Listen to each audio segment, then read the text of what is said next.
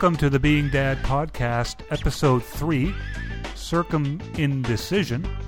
On today's show, a discussion on circumcision for newborn sons. Is it, or was it, a hard decision with you with regards to doing it or not? I know I've spent a lot of time researching and thinking about the topic, and I'll discuss that. We'll have a look at some do's and don'ts for dads in the delivery room. How's that for alliteration? Apparently, playing with your smartphone is a don't. We'll talk about that some more. And on the Tech Time segment, I've got a Boogeyman Radar smartphone app, a digital bath spout cover, and more. Stay tuned.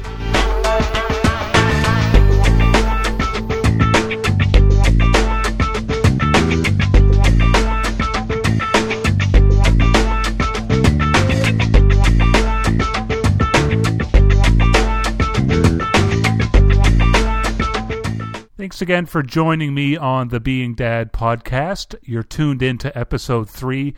My name is Stephen Beatty, and this is the show where we join together in an attempt to survive being dad for all of you who are working on being dad and those who support you.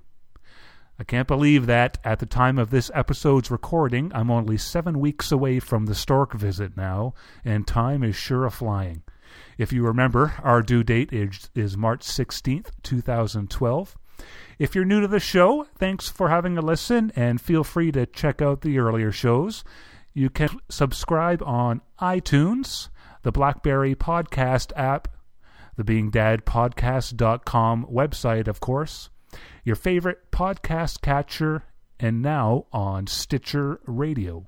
Yes, there's an app for that. Stitcher Radio on your smart device or online at Stitcher, S T I T C H E R dot com. It's all free. And of course, feel free to email me with any thoughts or show ideas. My email address is Stephen with a V at beingdadpodcast.com.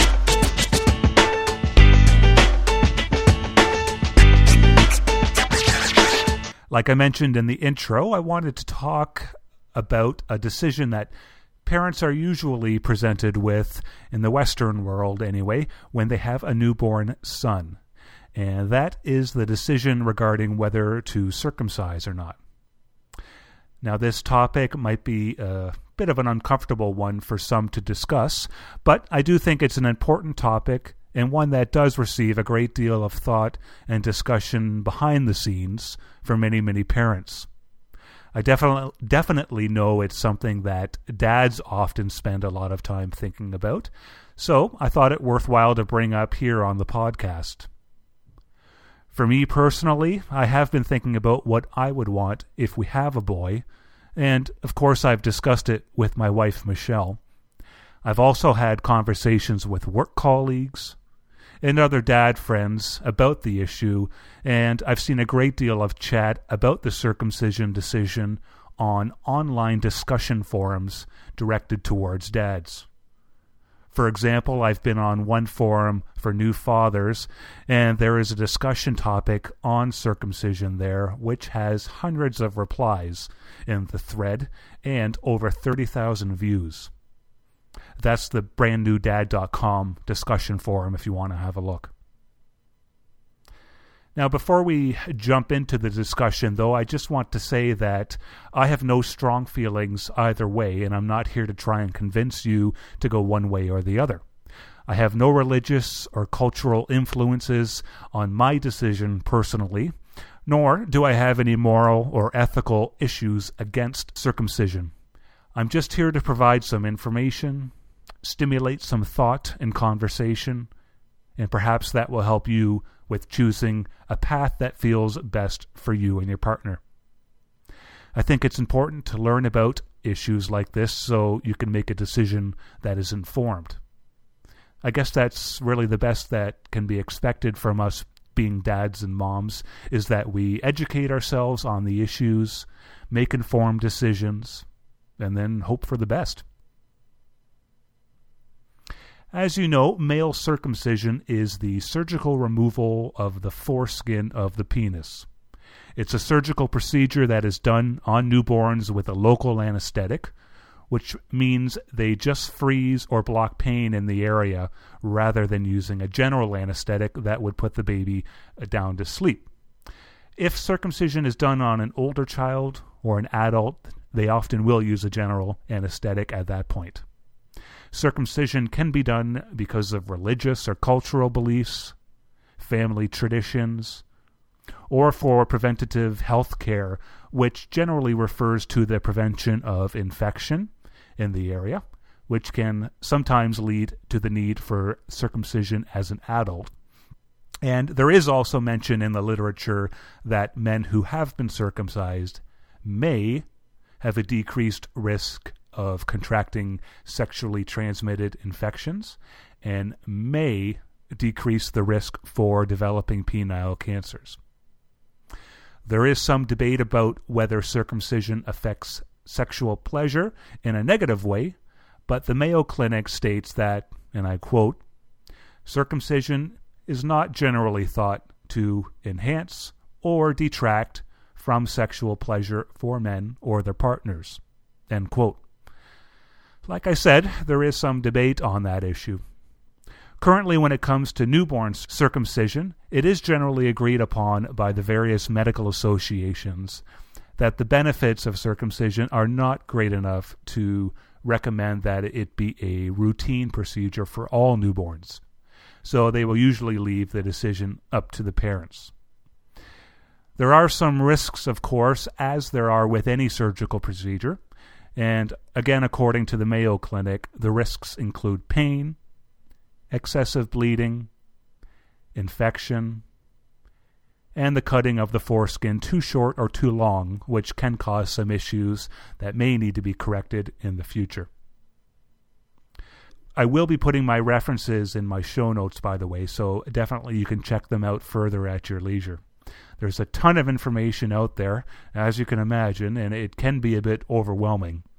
If you were to Google circumcision, in fact, I did just that. I got 14 million hits back. But generally, if you stick to medical association websites like the Canadian Medical Association or the American Academy of Pediatrics, you can get some trusted, up to date information there. Mayo Clinic is another good resource as well, mayoclinic.com. Like I said before, I'm a registered nurse myself by profession, so if you would like some help sort of navigating the system a bit or finding a trusted source of information, just drop me an email and I can try to help as best I can. Getting back to my nursing background, I did observe a circumcision being done on a newborn when I was a nursing student back in the late 1990s. I found the experience to be difficult to watch and it really, you know, gave me the heebie-jeebies to be honest. It just seemed a little traumatic. Now, like I said earlier, I have no moral or ethical issues with circumcision, and I'm not trying to convince you either way, but it was an experience to see, for sure. The baby was strapped down to a surface that had its arms out to the side, and his legs strapped down as well. It almost looked like a crucifixion. The physician applied a local freezing to the foreskin area, both with a cream and a needle. Then they have a tool which they use which slips under the foreskin to separate it from the head of the penis, and that allows the physician to then cut off the foreskin. The penis is then wrapped in some gauze, and that's pretty much that. There might be a ring, sort of a hard plastic ring around the area that was cut to help lessen the bleeding. The whole process took about 10 minutes. Of course, the baby was not happy throughout the experience and cried through the whole thing, but once he was removed from the surface, wrapped up, and taken back to his mom, he settled down pretty quickly. It then takes about a week or so for everything to heal up well, and infections are not really all that common with regular care. Now, maybe you're asking yourself if me seeing this done is affecting my decision to have it done if I have a son or not. And the answer to that question is yes, if I'm being honest. The thought of my little guy strapped down like that does make me uncomfortable, even if it is only for 10 minutes.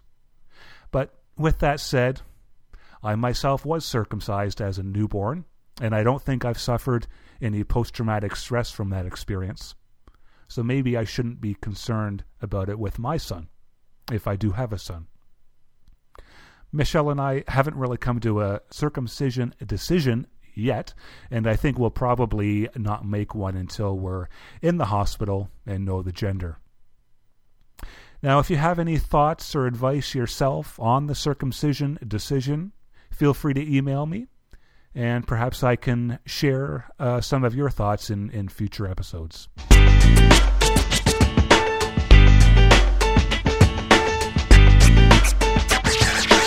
Next up on the Being Dad podcast, the do's and don'ts for dads in the delivery room. Have you been wondering if it's okay to play a video game in between contractions? Is it okay to put your feet up with some McDonald's while your significant other isn't allowed to have anything to eat or drink? What about watching TV? Jan Faulkner on mysaurus.com has a great list of tips for dads in the delivery room and here's a, uh, a few of my favorites. Do be friendly with the labor nurses, but don't flirt with them. No matter what happens in labor, never say, Ooh, gross. Don't hog the TV remote. If she's comfortable enough to catch up on her favorite shows, then you're watching Oprah. Okay, okay, this, this is all good information here so far.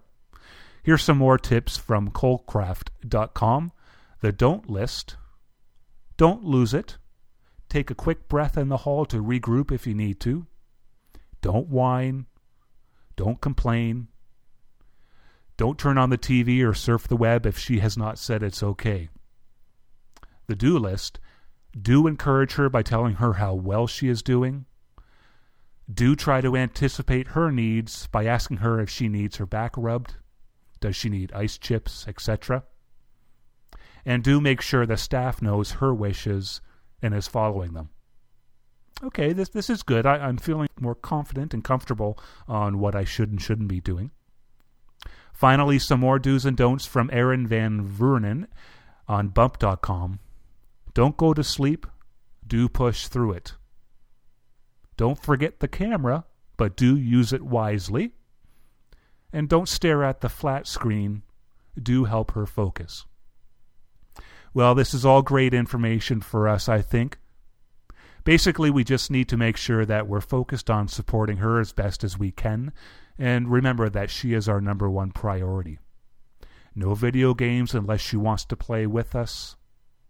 No TV unless she wants to watch, and then the remote's in her hand. Keep it together, but if you do need to lose it, Try to do it in the hallway, get yourself back together, and then get back in the room for her. Yep, I, I think we can do this, guys. Either in the next week's show or in the week after, I will be talking about making a delivery plan between you and your spouse so you can better prepare for the big day when it comes. Call me a Boy Scout, but I think being prepared is really the key to having a great experience.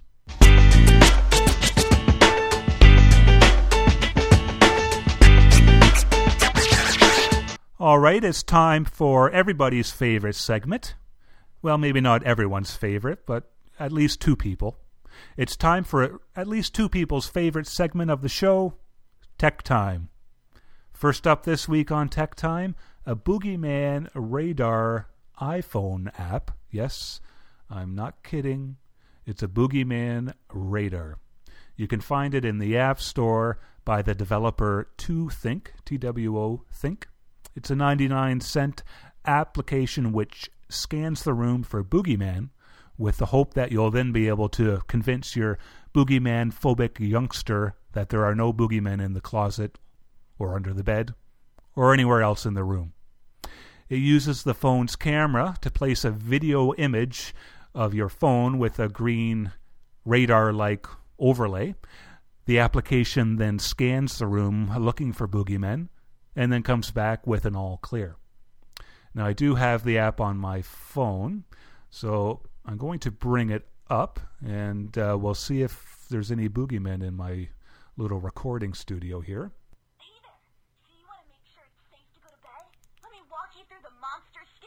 Hope you can hear that. First, make sure the lights are on in the room you're scanning. Next, press the large red scan room button and start scanning your room. Make sure to check the closet and under the bed. And we're scanning now.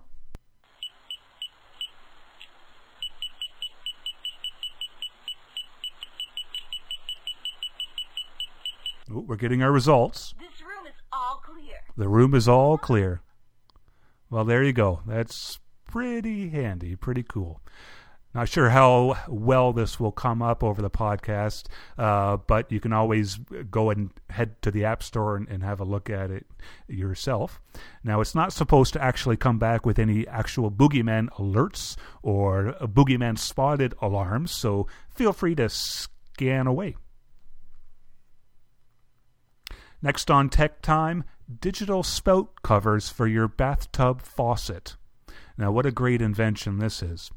And uh, there are a number of different brands and makers of similar products. So I'm just discussing the spout covers in general, but you can buy these plastic covers that go over the faucet in the bathtub. When you then turn on the water, the water runs through the spout cover and provides a digital readout on the screen, which gives you information on the water temperature. Some displays are color coded, so you can check the temperature visually from a distance. Green for a good temperature, red for too hot, and blue for too cold.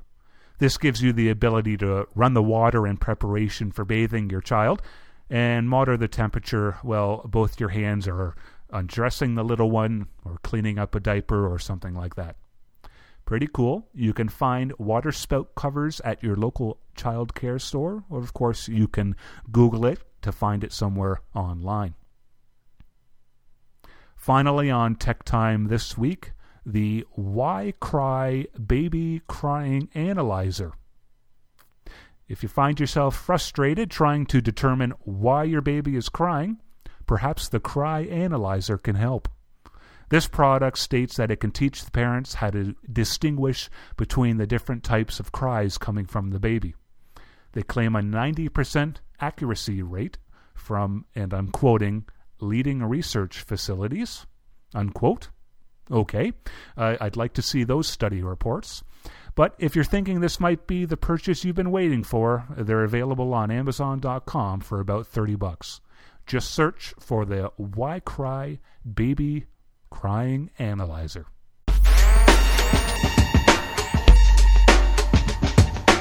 Well, that's it for the Being Dad podcast this week. Thanks again very much for joining me, and I hope you'll continue to join me in the future. Feel free to email me with any comments, suggestions, or questions. Have a great week, and I'll see you next time on the Being Dad podcast.